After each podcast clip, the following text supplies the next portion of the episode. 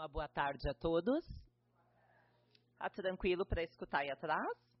Já estou com a voz um pouquinho fechada, um pouquinho uma alergia, mas vou tentar falar o mais alto possível para vocês me compreenderem bem. Então, como a colega já me apresentou, meu nome é Paola, sou aqui da cidade mesmo de Novo Hamburgo e vim trazer um estudo para nós fazermos juntos, né? Sobre a fé.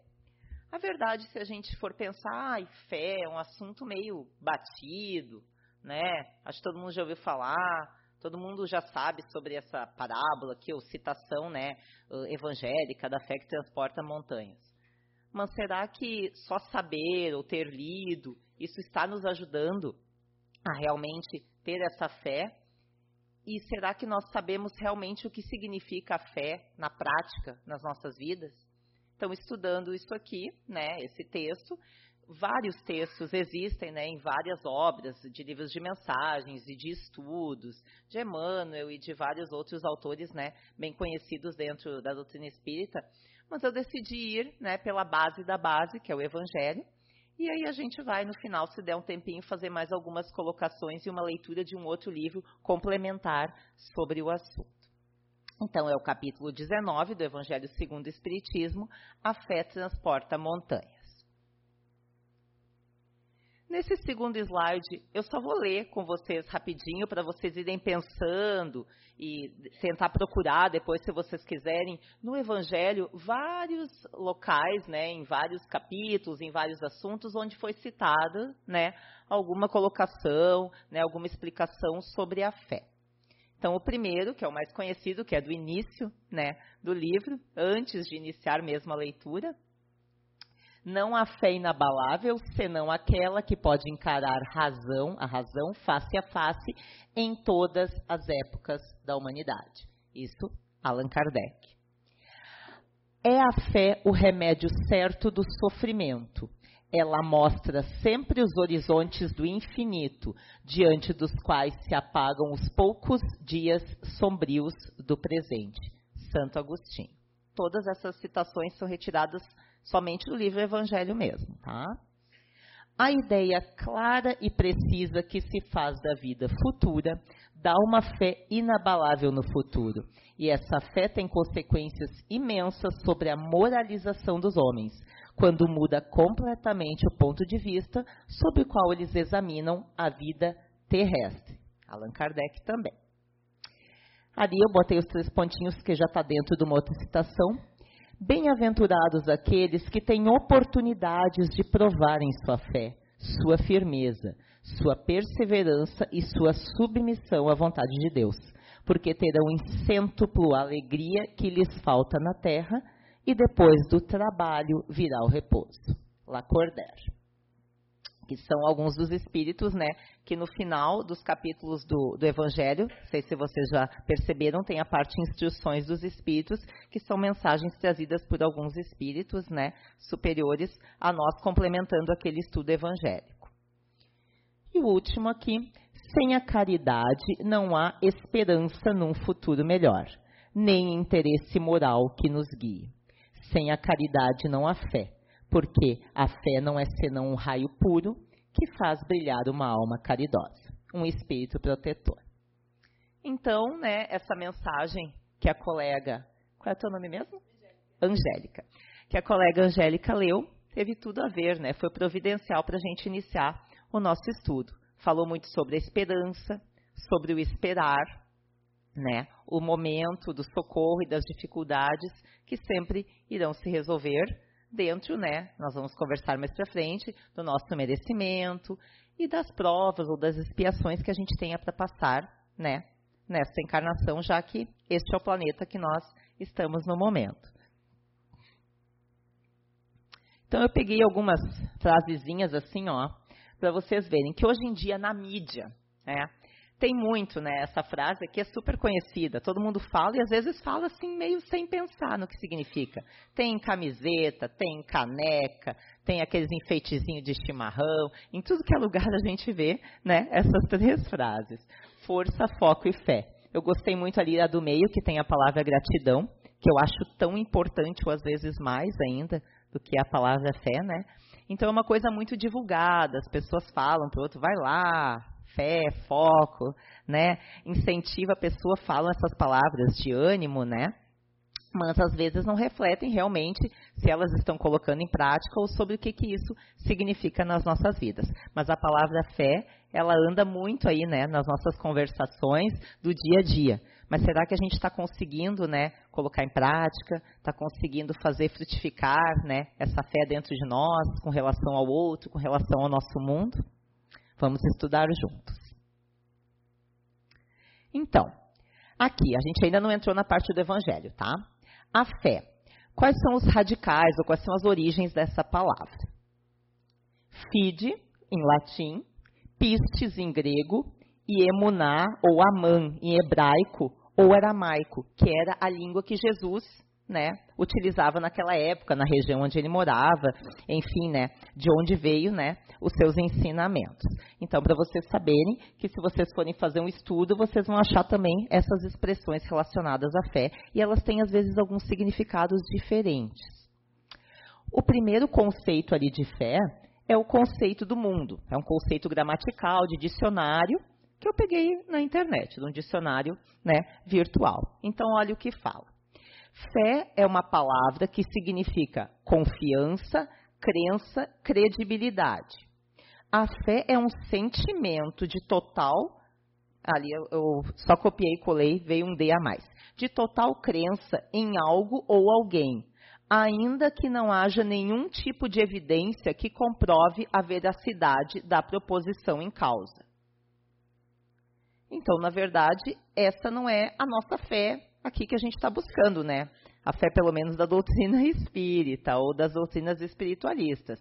Essa, esse sentido, esse conceito de fé vem do materialismo que a gente deve acreditar, ou de algumas outras religiões, né, mais antigamente, ou ainda ortodoxas, como se chama, né, que não há questionamento. Você deve acreditar ou praticar determinados dogmas, enfim, né, ou determinados rituais, mas sem questionamento. É isso, é isso, você tem que ter fé de que isso é bom, de que isso vai funcionar, de que isso é o que precisa ser feito. Então, essa é a fé do mundo materialista. Só coloquei aqui porque a gente não está interessado nesse conceito. Já a fé que vem do latim fide, que vem da palavra fidelidade, é a fé que nós estamos buscando e que nós queremos estudar aqui hoje nosso compromisso em uma relação com Deus, de fidelidade. Não tem aquela palavra também, aquela frase, que também, agora não tem mais muito, né? Mas tem na mídia, a gente vê, Deus é fiel, tem adesivo, tem plaquinha, né? Deus é fiel. O que, que significaria isso? Isso tem a ver com fé. Deus é fiel no compromisso dele conosco. E nós? Eu nunca tinha refletido sobre isso, nunca tinha pensado e achei muito interessante. Né? As pessoas também colocam esses adesivos, falam essas frases, mas não tem muito sentido do que isso significa. E estudando aqui a gente começa a entender da onde vem e o que significa realmente né, a fidelidade de Deus com relação a nós. Então, como quase tudo aí que a gente vai fazendo nos estudos, a gente encontra tríades. E qual seria a tríade da fé? Seria a parte de Deus, as suas leis divinas e naturais, que são imutáveis e perfeitas, né? E dentro dessas leis, isso é a parte dele, as suas leis, os seus ensinamentos através de Jesus e dos espíritos superiores, que é neles nos mandou, os chamados profetas, para nos trazer os ensinamentos. E da parte dele com relação ao nós, ele tem o respeito ao nosso livre-arbítrio. Então, ele só age mesmo poderia, né, podendo agir de uma forma mais ostensiva e contra a nossa vontade, ele não realiza isso. Ele só vai é, até o limite de que nós permitimos através do nosso livre-arbítrio, da nossa vontade. Nós, confiança nos atributos divinos e suas leis. Nossa relação é dentro da fé, né? dentro dessa tríade da fé uso do nosso livre-arbítrio, tomando decisões, atitudes que nos levem a determinadas consequências, ou não. Depois vou falar sobre isso. E o que é muito importante também, assim, que eu achei muito interessante, que sempre que a gente pensou em fé, a gente sempre pensa numa coisa só de sentimento, de desejar, desejar, desejar, mas desejar paralisado. E que venha só da parte divina ou da parte dos outros, que aconteça um chamado milagre, enfim, algo assim, e que as coisas se modifiquem, ou não aconteçam, ou aconteçam. E aqui não, no Evangelho já vai começar, e dentro desses estudos também, que precisa da nossa atitude. Nós precisamos trabalhar para que a fé se manifeste na nossa vida. Por quê? Deus já fez o trabalho dele, o dele já está pronto. Tudo funciona perfeitamente dentro da parte de Deus. Nós precisamos fazer a nossa parte para nos encaixar dentro dessas leis e de tudo que acontece nas nossas vidas. E com relação ao outro, porque nós não vivemos sozinhos, né? Temos relação com o outro e é com o outro que nós vamos poder exercitar todas as nossas virtudes e a nossa relação com a fé também. Nas relações, na convivência, são as oportunidades de aprender, de exercitar, de praticar as nossas virtudes, que é a oportunidade de nós praticarmos a caridade. Fora da caridade não há salvação. Ali em algumas citações que a gente leu antes fala sobre a caridade, sobre a esperança, sobre o trabalho, e no Evangelho também vai ter esse estudo um pouquinho mais aprofundado para a gente. Agora, já entrando né, no estudo do Evangelho, do livro Evangelho segundo o Espiritismo, tem sempre uma citação né, evangélica, alguns versículos, enfim, do Evangelho de Mateus, que conta aquela história que um pai trouxe um filho que estava, digamos, endemoniado, como eles chamavam na época, né? Pediu por favor a Jesus. Chegou a Jesus, se ajoelhou pediu por favor, ajude meu filho, que sofre muito.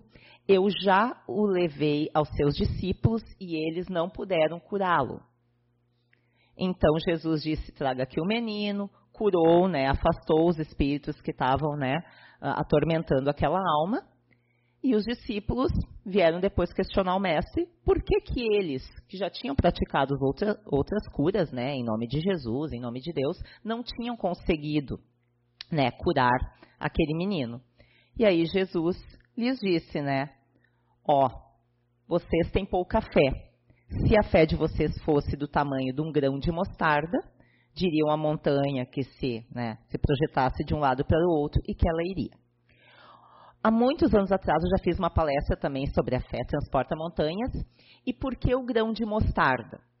O grão de mostarda, se vocês forem fazer uma pesquisa no Google, na internet, é o menor grão. Ele é praticamente microscópico do nosso planeta. É a menor semente, é a menor de todas. Então era isso que Jesus queria dizer. O mínimo de fé que nós tivermos. Então é o menor grão que existe no nosso planeta. É, até hoje microscópico. Então, nós poderíamos fazer grandes coisas. Em outras citações, ele já disse que poderíamos fazer tudo o que ele fez e até mais. Então, essa é a citação, e aí, a partir daí que o estudo foi feito. Então, poder da fé. Allan Kardec, ali nas suas colocações, fala que com certeza nós temos que ter confiança nas nossas próprias forças, individual, de nós, nos nossos potenciais, que na verdade nos foram colocados em germe por Deus, né, no nosso DNA divino, mas também precisamos né, lutar ou buscar ou trabalhar na aquisição de virtudes para conseguir pôr em prática as ações que me levarão a realizar o que desejo e preciso. Não vai acontecer automático. Eu preciso também tomar né, as minhas providências para que as coisas se desenrolem e aconteçam. As montanhas são morais. Normalmente, claro que nós temos também né, as montanhas físicas terrestres. Normalmente um problema de saúde, alguma coisa assim que realmente tem mais a ver com a matéria. Mas Jesus fala que as montanhas que ele quis, muito obrigado, colocar, são as montanhas morais, que são as dificuldades maiores que a gente tem né, para ultrapassar. E o que, que ele fala? Eu passei aqui? Tu botou aqui e apertou o botãozinho. Tem problema. Ah, as montanhas são morais. São as dificuldades, as resistências, a, a má vontade, o preconceito, interesse pessoal, egoísmo, fanatismo, paixões orgulhosas. E, gente, essas montanhas aqui, em primeiro lugar, não são montanhas dos outros. Não é a dificuldade, a resistência, a má vontade, o egoísmo do outro. A montanha é a minha montanha, cada um é a sua. Porque a gente olha muito a montanha, eu de fora tá lá a montanha, né? Não, aqui, né, nós estamos fazendo reforma íntima. Nós somos responsáveis por nós. Então nós temos que resolver as nossas situações, cada um, né, dentro da sua. Então aqui nós estamos falando de nós mesmos. A fé robusta dá perseverança, que é a persistência, né, para não desistir, energia, recursos para vencer. A fé vacilante, incerteza e hesitação. Eu achei muito interessante que, assim, ó, quando eu vou fazer as palestras, né, eu gosto muito de ouvir outras, muitas outras palestras de outros né, palestrantes espíritas. E teve um deles que falou muito dessa questão e que hoje, dentro da psicologia né, e dessas terapias de autoajuda, enfim, se fala muito, que é um dos nossos instintos mais primitivos e o que mais nos impede de realizar coisas, que é o medo. É, o medo, ele nos traz muitos problemas né, físicos, né, essas crises de pânico, de ansiedade que às vezes a gente tem, são medos que a gente deixa vir à tona, né? e acabam nos paralisando. E assim nós temos medo de tomar determinadas decisões, determinadas atitudes e não conseguimos prosseguir. Então, se a gente não tem uma fé muito forte, o medo toma conta da gente. A gente não tem certeza de que as coisas vão dar certo, porque a gente tem a questão que vai falar mais ali na frente da presunção, que a gente acha que é só a gente que tem que resolver tudo sozinho, que a gente é que sabe como é que é que tem que resolver. E aí, se a gente não acha muito uma saída, a gente entra realmente em pânico, né? Então, essa fé vacilante, ela nos hesita né, nas nossas decisões, nas nossas atitudes, e ela faz com que a gente não pratique, não trabalhe, não construa. Então, ali, ó, mais uma citação que é bem conhecida, normalmente mais a parte final ali dessa frase, né? Assim como o corpo sem espírito está morto, também a fé sem obras está morta. É em Tiago. Então nós precisamos praticar algo, nós precisamos construir, construir a nossa fé, construir virtudes, é, construir um espírito melhor, um ser humano melhor. Fé dentro ali do Evangelho. Quais são as definições? Confiança que se tem na realização de uma coisa, a certeza de atingir um determinado fim. Então, se a gente não tem medo, a gente raciocina, a gente se acalma, a gente tem uma lucidez. É como se uma nuvem saísse né, dos nossos pensamentos e a gente consegue, ó, visão de meta e consegue enxergar muitas vezes os meios de alcançar. Quando a gente está muito nervoso, né, a gente acaba se atrapalhando, eu, às vezes, estou nervosa, estou no horário, eu estou procurando uma coisa, estou procurando o livro, eu passo na frente do livro, vou embora e não acho o livro. Né?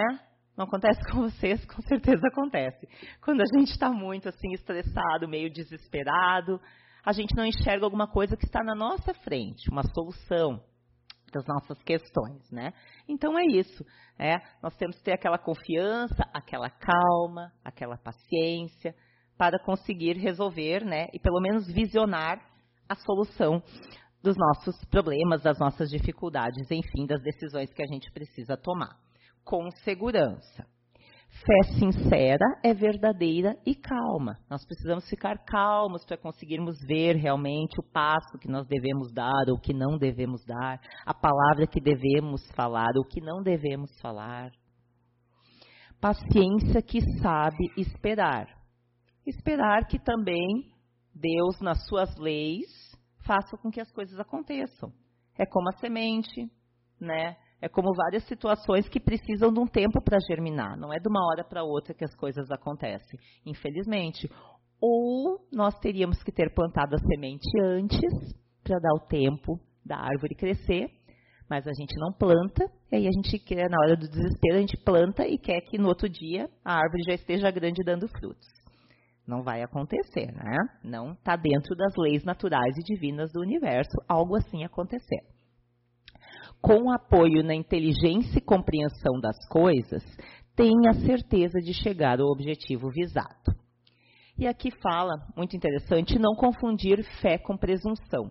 A presunção é aquela coisa de eu achar que eu tenho uma razão, que tem a ver com egoísmo, com orgulho, com outras né, uh, digamos assim, chagas que nós temos né, ainda no nosso espírito, na nossa moralidade.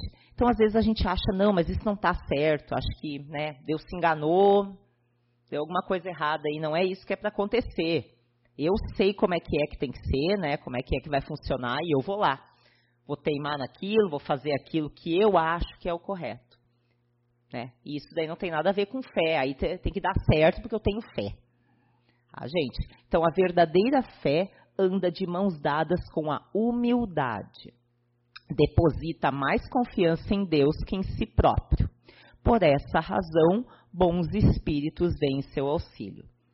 Quando a gente se abre para receber uma ajuda, não é assim no dia a dia que às vezes a gente conversa com alguém, ai, Estamos dois aqui falando, né? Eu e mais alguém estamos falando da Angélica. A Angélica está com aquela situação, aquele problema, né?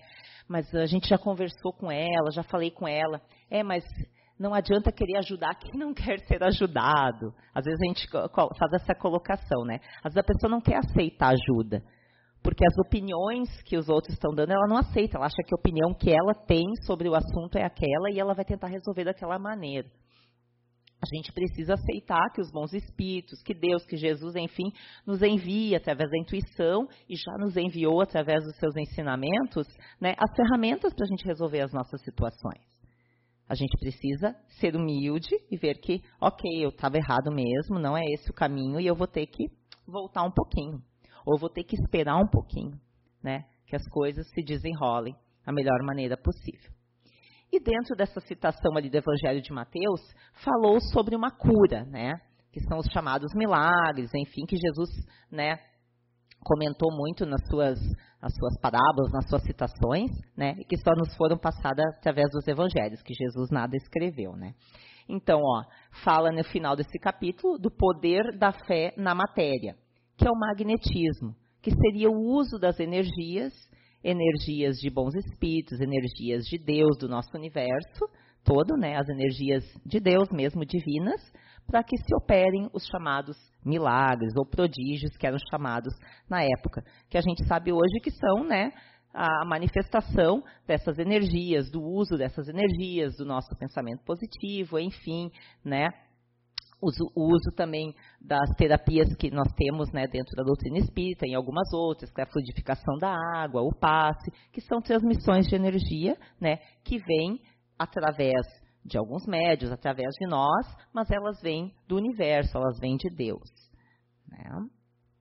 Ah, eu gostaria de falar, voltar um pouquinho aqui, que foi nessa questão ali que eu falei, ó, da tríade, sobre nós ali.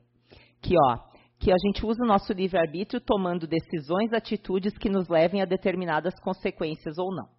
Quando eu estava ouvindo um dos palestrantes, é Jorge Elahati o nome dele, nem era muito sobre fé a palestra dele, era sobre justiça das aflições. E eu achei muito interessante uma coisa que ele falou. A gente fala que o Espiritismo é doutrina consoladora. Mas eu, particularmente, não fiquei muito consolada né, com o que, que ele falou no início. Aí ele falou assim: Bom, se a gente tiver fé, fizer tudo certo, as coisas vão sair realmente, vai acontecer aquilo que a gente quer, tá? tudo vai se resolver? Não, não vai. E aí, o que ele nos colocou, que a gente sempre tem que ter em mente. Nós estamos no planeta de provas e expiações. Não é planeta de regeneração puro, divino, nada disso. Então a gente tem mais ajustes aqui, mais situações de conflito do que situações né, de alegria, de calmaria. Então nós estamos aqui para realizar algo, para trabalhar. Por isso que a fé aqui no Evangelho fala muito sobre trabalho. Nós precisamos né, fazer algo, buscar algo ainda. E ele falou sobre essa questão da justiça das aflições, que também é uma parte do Evangelho, que fala sobre as causas atuais e anteriores das aflições às vezes eu tenho algumas questões que eu mesmo, né, concordei que eu gostaria de passar nessa vida, que eu gostaria, né, de resgatar, né, gostaria de me acertar com relação a isso, passar por aquele aprendizado. Então, mesmo eu fazendo tudo certo, buscando ter fé, realizando, me melhorando, talvez as coisas não vão sair como eu queria. E a gente tem que ter noção disso para não se frustrar e não acabar abandonando, perdendo a fé, como se diz. Eu tive um caso na minha família, particularmente, que uma pessoa uh, próxima dessa pessoa que eu conheço uh, praticou o suicídio. E essa pessoa, próxima a mim, ela frequentava, frequentava a igreja católica, né? Ok, não sei se tinha, se não tinha fé, né? Também não era tão próxima assim, eu era muito criança nessa época. E depois de que aconteceu esse evento na família, essa pessoa disse: Eu não vou mais à igreja e nunca mais foi. Ela se revoltou porque como é que Deus permitiu, né, que aquele ente querido realizasse essa situação do suicídio, né? Então tem coisas que infelizmente, apesar de todos os nossos esforços, estão na programação, talvez daquele espírito da nossa mesmo, né? E a gente vai ter que passar. Então a gente tem que ter a fé de que isso é o que ia acontecer, que é o que a gente precisa passar, né? e tentar então passar disso da melhor maneira possível, buscando então a força, a coragem, a calma, a perseverança, né? Buscar um aninho no nosso coração, porque as dificuldades, infelizmente, virão. Agora, fé religiosa, mais uma parte do Evangelho. Fé religiosa, condição da fé inabalável. Aqui fala mesmo mais sobre a questão da fé no sentido religioso. É para a gente fazer a diferenciação. Então, dentro das religiões, existem algumas crenças em dogmas particulares, digamos que rituais ou crenças mesmo, acreditar em alguma coisa, enfim, que são chamadas artigos de fé. E dentro das religiões ou doutrinas espiritualistas, né, nós temos a fé cega ou raciocinada. Então, a fé cega, número um, aceita sem exame, que foi aquele conceito do mundo materialista que a gente colocou lá no início, aceita sem exame, mesmo quando há choque contra as evidências e a razão. Então, aceita alguma situação, alguma proposição, alguma teoria, enfim. Fé que repousa sobre o erro, uma hora se destrói que é essa questão da gente, às vezes, né, se frustrar com relação a alguma coisa que a gente acreditou por tanto tempo, buscou colocar em prática, e no fim aquilo caiu por terra, não deu certo, a consequência foi ruim. E leva ao fanatismo, que seria a não aceitação do ponto de vista e crença do outro. Eu acredito que, assim, ó, dentro dessas religiões, que tem mais essa questão muito fechada, sem questionamentos e que precisa ser aceito e colocado em prática, né? Aqueles artigos de fé. Dentro deles, na relação só deles, é tranquilo, porque todos estão agindo daquela mesma forma, todos acreditam e aceitam, né, o comportamento daquela pessoa mas essas pessoas não aceitam quando vêm na sua sociedade, dentro da sua família, dá muita confusão que eu vejo assim, muitas desavenças com relação a isso, que a pessoa ela acha que é daquele jeito e ela não aceita e ela ainda enfrenta outra pessoa que tenha outro tipo, né, de crença, outro tipo de comportamento. Então isso é o fanatismo.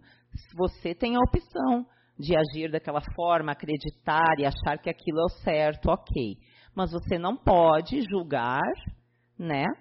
E tentar uh, dissuadir a pessoa, enfim, né? Da aceitação ou da crença dela. Então, isso é o fanatismo. Que a gente sabe que tem guerras aí, guerras físicas, né? Não são só guerras de discussão, que estão há anos acontecendo por questões realmente religiosas ou se dizem religiosas. A gente sabe que tem outras coisas acontecendo por trás. Mas o início de tudo isso, né, se usou, né, a religião ou Deus ou Jesus, enfim, para que brigas, que guerras fossem, né, iniciadas e que estão até hoje aí causando muita dor, né, muita destruição, muito sofrimento. E a fé raciocinada, ela passa pelo crivo da razão, ciência, filosofia que é a tríade que nós, dentro da doutrina espírita, né, sempre colocamos, que a doutrina espírita tem a parte, né, estudo religioso, estudo científico e estudo filosófico. Então, essa fé tem que passar por o que a filosofia e a ciência também descobrem, ou escrevem, ou estudam. Então, tudo tem que estar dentro.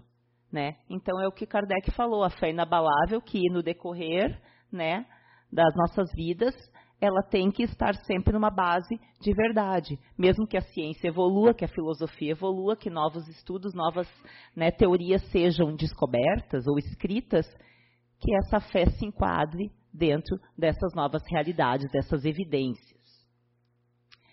Então, a verdade é a única base segura para o futuro desde sempre e para sempre. Dentro do conceito lá de felicidade, que normalmente a fé a gente busca, a gente tem fé de que as coisas vão dar certo, de que vão se resolver. Por quê? Porque nós queremos ser felizes. Dentro do conceito de felicidade, do Livro dos Espíritos, questão 922, né, fala que da questão qual seria né, o conceito de felicidade comum a todos. Né? Na parte material, posse do necessário, na parte moral, consciência tranquila e fé no futuro. Então, fé tem a ver com felicidade também. Futura. Fala em futura por quê? Porque nós somos espíritos em evolução. Não é no final dessa vida que a nossa vida vai acabar. É a nossa vida como espíritos imortais. Então, a fé, ela não se prescreve. Ela deve ser buscada, alimentada. Esse não se prescreve, ela não é imposta. Não se precisa ver, e sim compreender. Então, vai falar mais para frente que todos nós, dentro de nós, em germe, temos, né, digamos assim, uma célulazinha lá da fé. Né? Só que ela precisa ser alimentada e buscada por nós. Ela está em estado latente. Nós precisamos buscar trabalhar, alimentar como a sementinha, regar para que ela floresça dentro de nós. E nós temos a fé inata por quê? Porque somos filhos de Deus. Então nós temos um pouquinho de DNA dele. Então, né, nós temos a perfeição dentro de nós e temos a fé também, como a gente disse antes nos outros slides anteriores. A fé de Deus já está pronta. A nossa que precisa ser trabalhada e construída. fala também no Evangelho sobre a parábola da figueira seca. É. Às vezes as pessoas não acham o que, que tem a ver fé com figueira seca. Tem a ver também com trabalho. Mais uma vez falando sobre trabalho. Aqui a parábola da figueira seca fala das teorias, ou das doutrinas, ou das pessoas, enfim, que têm apenas uma aparência de bem, que têm os recursos para praticarem a caridade, mas não o praticam fora da caridade não há salvação. Né? A doutrina espírita coloca isso sempre em voga.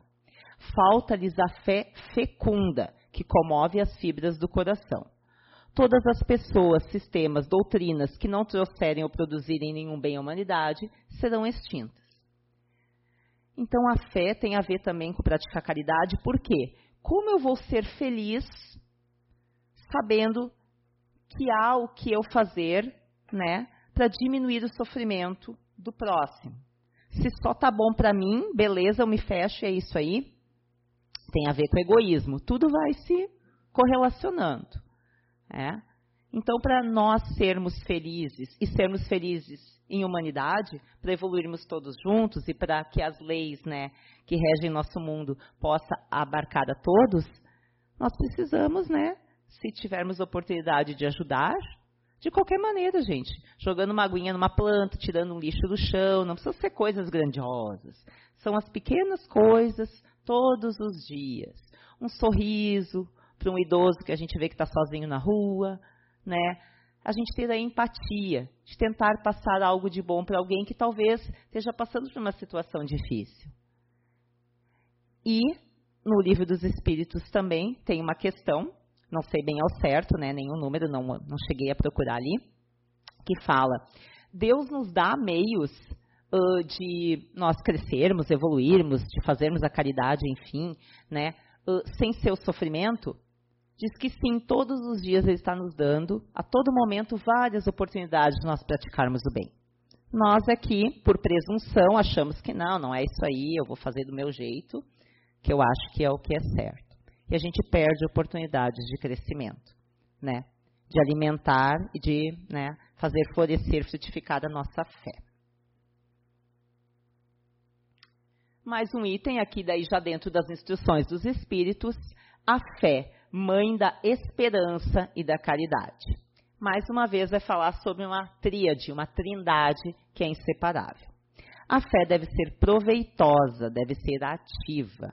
Então, aqui é, todo momento fala que nós precisamos trabalhar pela fé em nós. A esperança e a caridade são consequência da fé, virtudes que formam uma trindade inseparável. ela desperta todos os nobres instintos que nos levam ao bem. É a base da regeneração. Não é isso agora que nós estamos falando muito, nosso planeta né, está em mudança para a regeneração. Então, a nossa base é a fé, a esperança e a caridade. Esse é o caminho, essa é a receita do bolo, que é um bolo muito difícil de ser feito, né? Mas é, tá aqui, tá a receita do bolo. Só três ingredientes, só.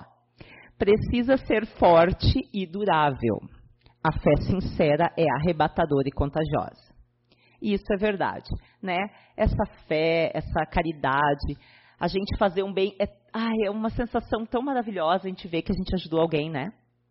É muito maravilhoso. É, é algo que vem de dentro, é algo divino. É, e ela é arrebatadora e contagiosa.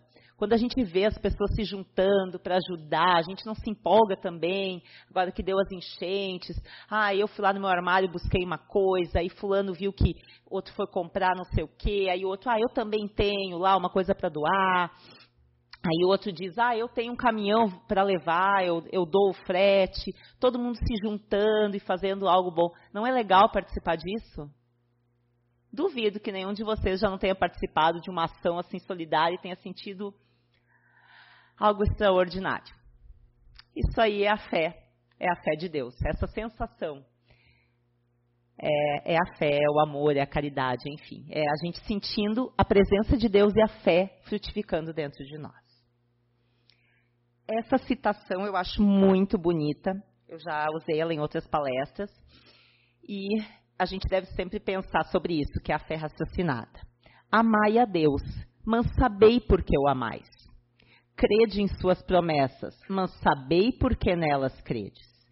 Segui nossos conselhos dos espíritos superiores, mas inteirai-vos do fim que vos mostramos e dos meios que vos trazemos para atingi-lo. Crede e esperai, sem jamais fraquejar. Os milagres são a obra da fé. Então, José é espírito protetor. A doutrina espírita deixa aberto a questionamentos. É isso. Não é você precisa amar a Deus, como na época de Moisés. Faça isso, faça aquilo. Não havia né, nenhuma explicação, eram imposições. Jesus não. Ele trouxe os ensinamentos, mas junto ele já nos deixou em aberto o livre-arbítrio. Ele nos deu né, o caminho da verdade e da vida, mas ele não nos empurrou, né, não, não nos puxou pelo caminho. Ele só né, nos incentivou a seguir em frente. Fé divina e fé humana. Aqui é uma explicação um pouco sobre as questões né, da fé na parte material, na parte moral ou espiritual. A fé divina se aplica, é aplicada né, às aspirações celestes e futuras. A humana se aplicada às necessidades terrestres que foi o que eu falei no início. Fé não tem só a ver com sentimento, enfim, a gente quer às vezes né, uma cura de saúde, alguma melhora na questão financeira, de família. Não são só né, as coisas nossas, internas. Né? É o sentimento inato no homem de sua destinação futura, que é a perfeição.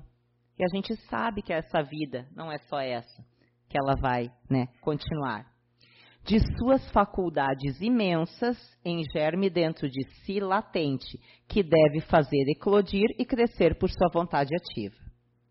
Né? Então, Deus colocou a sementinha lá, mas ele não vai vir regar para nós. Ele não vai vir podar. Somos nós que precisamos. Nós já recebemos esse presente dele. Né? A criação do nosso espírito com todos os potenciais. Né? Então é a Trindade, né? Deus já fez a parte dele, já está tudo pronto e funcionando perfeitamente. Nós precisamos fazer a nós. A fé, como eu falei lá no começo, ainda é muito ligada apenas ao sentido religioso, de orar, né, de apenas desejar, sem ação. Queremos que as realizações venham apenas da parte divina. Seria ótimo, né? Eu também tive bastante fé que hoje a minha palestra eu me saí bem, tudo certo. Mas como eu já fui avisada há mais de um mês antes, né? Não bastava eu acreditar. Eu tive que pegar os livros, ouvir as palestras, organizar o material. Senão não ia ter fé que desse certo aqui, né? Não ia ser legal. Então, são esses os exemplos. A gente precisa se programar para que as coisas deem certo. É a mesma coisa. São exemplos da vida real que a gente passa né, para essa parte aí nossa espiritual também. Realizar. Ah, aqui, ó. Jesus disse e mostrou, mostrou, que todos podemos, com fé, realizar as mesmas coisas que ele. Ter fé é a vontade de querer e trabalhar para isso. Na vida, para a gente ganhar alguma coisa, a gente tem que fazer algo, não é? Para ganhar o salário, a gente tem que trabalhar. Não é o básico. Se a gente não for, a gente vai ser descontado. Não é assim mais ou menos que funciona? É? Então, na vida é assim. A gente não ensina para os nossos filhos que, ó, para você, filho, ganhar aquele brinquedinho, ou para a gente ir passear final de semana, comer o sorvete no McDonald's, essa semana você sempre não vai brigar para fazer o tema. Quando a mamãe chamar para tomar banho, você vai tomar banho. Vai arrumar o quarto. A gente tem que fazer uma coisa para receber outra. Não é assim que a gente ensina os nossos filhos para a vida? É assim que Deus e Jesus, né, quer nos ensinar. Nós precisamos trabalhar para receber, né, as nossas dádivas, as nossas bênçãos, os nossos milagres, que não são milagres, são, né, função do nosso trabalho mesmo.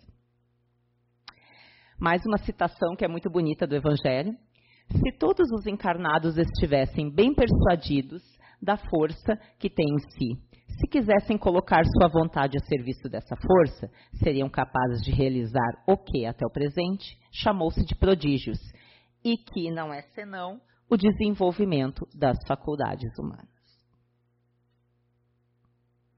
Então, o Espiritismo é o consolador prometido, terceira revelação.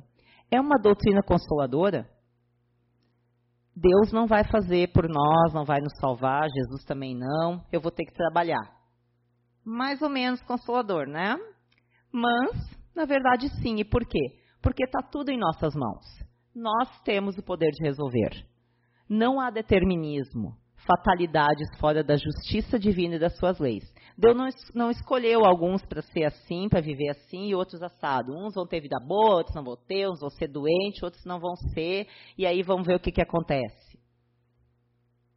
Tudo são as nossas escolhas, as nossas atitudes, as nossas decisões. Então, na verdade, é consolador. Porque ninguém vai decidir nada por mim, nem me impor nada. Eu mesma, né, através das minhas atitudes, das minhas escolhas da minha vida, é que vou formar ou moldar né, o meu futuro. Nós não retrocedemos, nenhum aprendizado é perdido. Tudo que eu adquiri né, de aprendizados, tanto intelectuais, a gente estuda no livro dos Espíritos também, né, tanto da parte intelectual, às vezes está adormecido em nós, mas conhecimentos que a gente teve, sei lá, de química, de física, de música, que tem algumas que são casos que são bem né, uh, divulgados, de crianças de dois, três anos que saem tocando lá isso aí foi um conhecimento que ela conseguiu trazer para essa vida, mas que foi de outra, né? Então nós não perdemos nada nunca. Teremos sempre novas oportunidades. Se perdermos alguma oportunidade, se não fizermos, nós teremos nova oportunidade. E nós não retrocedemos, nós só paramos. Né? Nós não regredimos. Isso não é consolador? Mesmo fazendo coisas erradas, a gente não retrocede as ferramentas e oportunidades já nos foram dadas. E todos os dias, mais e mais ensinamentos e conhecimentos nos são oferecidos. Então, através, claro, a Bíblia foi um dos primeiros livros, juntos com os livros lá dos muçulmanos, enfim, de ensinamentos. Só que era um pouco difícil de compreender. Mas depois que as doutrinas, principalmente a doutrina espírita, começou a trazer né, uma linguagem um pouco mais fácil, principalmente na parte ali de evangelhos, com algumas citações, ficou fácil a gente entender o que, que queria dizer. Então, nós já recebemos muitos ensinamentos. E através, né, tanto da parte espiritual, de espíritos superiores, né, até muitos já conhecidos, que já tiveram aqui no nosso planeta, né, encarnados, e outros, nós temos muita literatura, muito material de estudo para a gente utilizar. Então, já que a fé, a esperança e a caridade são a base da regeneração, Jesus já está pronto. Ele espera por nós, ele é o governador do nosso planeta, ele está fazendo de tudo para nos ajudar, para que a gente chegue da maneira mais tranquila e mais rápida, né, para esse mundo de um pouco de descanso, Então ele espera por nós para a regeneração do nosso amado e lindo planeta. E ali eu coloquei, né, tanto o planeta como Jesus com as suas ovelhas, que tem mais uma citação também evangélica, que de 100 ovelhas, se uma estiver atrás, o pastor vai lá e irá resgatar a sua ovelha. Então tenhamos fé de que a gente nunca será desamparado. E eu gostaria só de comentar rapidinho com vocês sobre este livro. Eu achei muito interessante, eu ouvi uma palestra também do Arthur Valadares, que é um, um palestrante espírita bem legal também, que ele fala bastante a parte evangélica. E nesse livro tem vários, né, que é uma, é uma digamos, é uma coleção, né, Caminho, Verdade e Vida, que é o primeiro livro, vários textos sobre fé. Mas aqui tem um texto chamado Tempo de Confiança, que fala sobre aquela passagem de Jesus uh, no mar, que teve a tempestade, que ele estava com os discípulos, que ele estava dormindo, e daí os discípulos entraram em pânico e acordaram Jesus. E ele acalmou a tempestade. Só que a citação evangélica que inicia esse capítulo é de Lucas. E depois de acalmada a tempestade, Jesus lhes perguntou: E onde estava a vossa fé? É muito interessante. Eu achei a colocação dele. É tempo de confiança, esse texto. A, a palestra desse Arthur Valadares é, te, é tempo de confiança também. Eu achei muito interessante a maneira que ele colocou sobre o mar ser a nossa vida, que o objetivo era passar de uma margem a outra. Vou falar rapidinho, tá? Que já passei do tempo. Que o barco seríamos nós, né? O nosso corpo, os discípulos somos nós e Jesus é Jesus, Deus e seus ensinamentos. E que às vezes, no nosso barco da vida, nós botamos Jesus para dormir. Está adormecida a nossa fé, os seus ensinamentos. Só que daí no mar da nossa vida vem a tempestade. Aí nós queremos acordar Jesus e pedir socorro. Então, nem vou falar mais muito, se vocês quiserem ir atrás, é muito interessante a maneira que ele colocou essa passagem evangélica, achei muito bonito. E também eu procurei esse, pela palavra confiança, eu fiz a busca né, na internet, porque nesses momentos aí de turbulência que a gente está passando, é a fé, a confiança de dias melhores, de um futuro melhor, que a gente precisa ter para manter firme e continuar trabalhando pela nossa fé. Muito obrigada.